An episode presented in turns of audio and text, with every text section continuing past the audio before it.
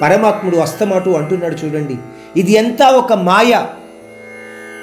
ఈ మాయ గురించి అర్థం చేసుకున్నవాడు నా గురించి అర్థం చేసుకోగలుగుతాడు. అటువంటి వాడు నా శరణాన్ని పొందగలుగుతాడు. ఇక్కడ మనము నేర్చుకోవలసిన కొన్ని విషయాలు ఏమిటి అంటే సాధారణంగా సప్త ఋషులు అంటే ఏడుగురు ఋషులు అని మనకు తెలుసు. కానీ అనేక గ్రంథాలలో అనేక మన సాంప్రదాయపూర్వకమైన పుస్తకాలలో వేరువేరు పేర్లతో కూడా సప్త ఋషుల గురించి చెప్పబడింది. అందువలన ముందుగా నేను సప్త ఋషుల యొక్క పేర్లు గురించి మనము మాట్లాడి ఆ తరువాత వాళ్ళల్లో ప్రముఖులు ఎవరు అన్న విషయాన్ని అర్థం చేసుకోవచ్చు. ముందుగా పేర్లు చెప్తాను నేను.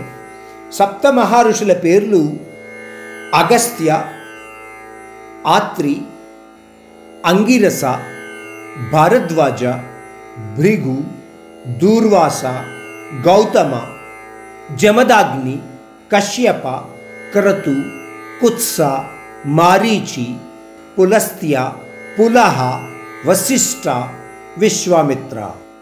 అంటే సప్త ఋషులని చెప్పి ఇన్ని పేర్లు చెప్పారేంటి అని మీరు అనుకోవచ్చు. అనేక పుస్తకాలలో అనేక రకాలైన పేర్లతో ఈ సప్త ఋషుల గురించి చెప్పబడింది. పోతే చాలా గ్రంథాలలో ప్రముఖంగా చెప్పబడ్డ సప్త ఋషుల పేర్లు ఆత్రి భారద్వాజ గౌతమ జమదగ్ని కాశ్యప వశిష్ట విశ్వామిత్ర. అందువలన మనము సప్త ఋషులుగా వీళ్ళని ఎక్కువగా గుర్తిస్తూ ఉంటాము.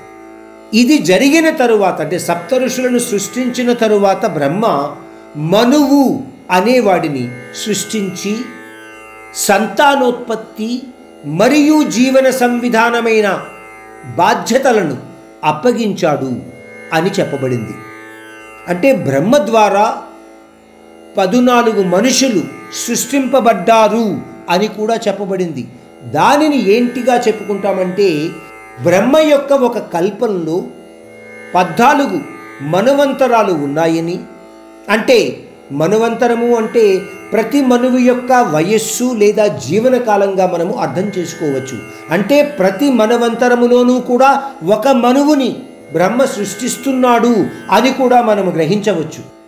అందువలన పరమాత్ముడు చెప్పిన విషయాన్ని మనం అర్థం చేసుకోగలిగితే మనము మనువులను మానవ సమాజం యొక్క పూర్వీకులుగా కూడా చెప్పుకోవచ్చు.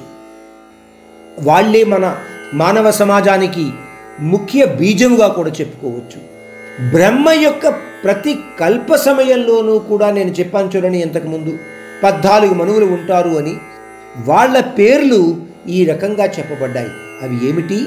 స్వయంభూ స్వారోచిస ఉత్తమ తాపస లేదా తామస రైవత చక్షుష వైవస్వత సూర్యసవర్ణి దక్షసవర్ణి బ్రహ్మసవర్ణి ధర్మసవర్ణి రుద్రసవర్ణి దేవసవర్ణి ఆఖరిగా ఇంద్రసవర్ణిగా కూడా చెప్పబడింది. నేను ఈ విషయాలను మనము అర్థం చేసుకోగలిగితే శ్రీకృష్ణుడు అంటున్నాడు వీళ్ళందరూ కూడా నాలోని బుద్ధి లేదా మనోతత్వం ద్వారానే సృష్టింపబడ్డారు. అందువలననే పరమాత్ముడు అంటున్నాడు ఈ విశ్వమంతటికి కూడా నేనే మూలకారకుడిని కారణ పురుషుడు నేనే. ఈ విషయాన్ని గ్రహించండి.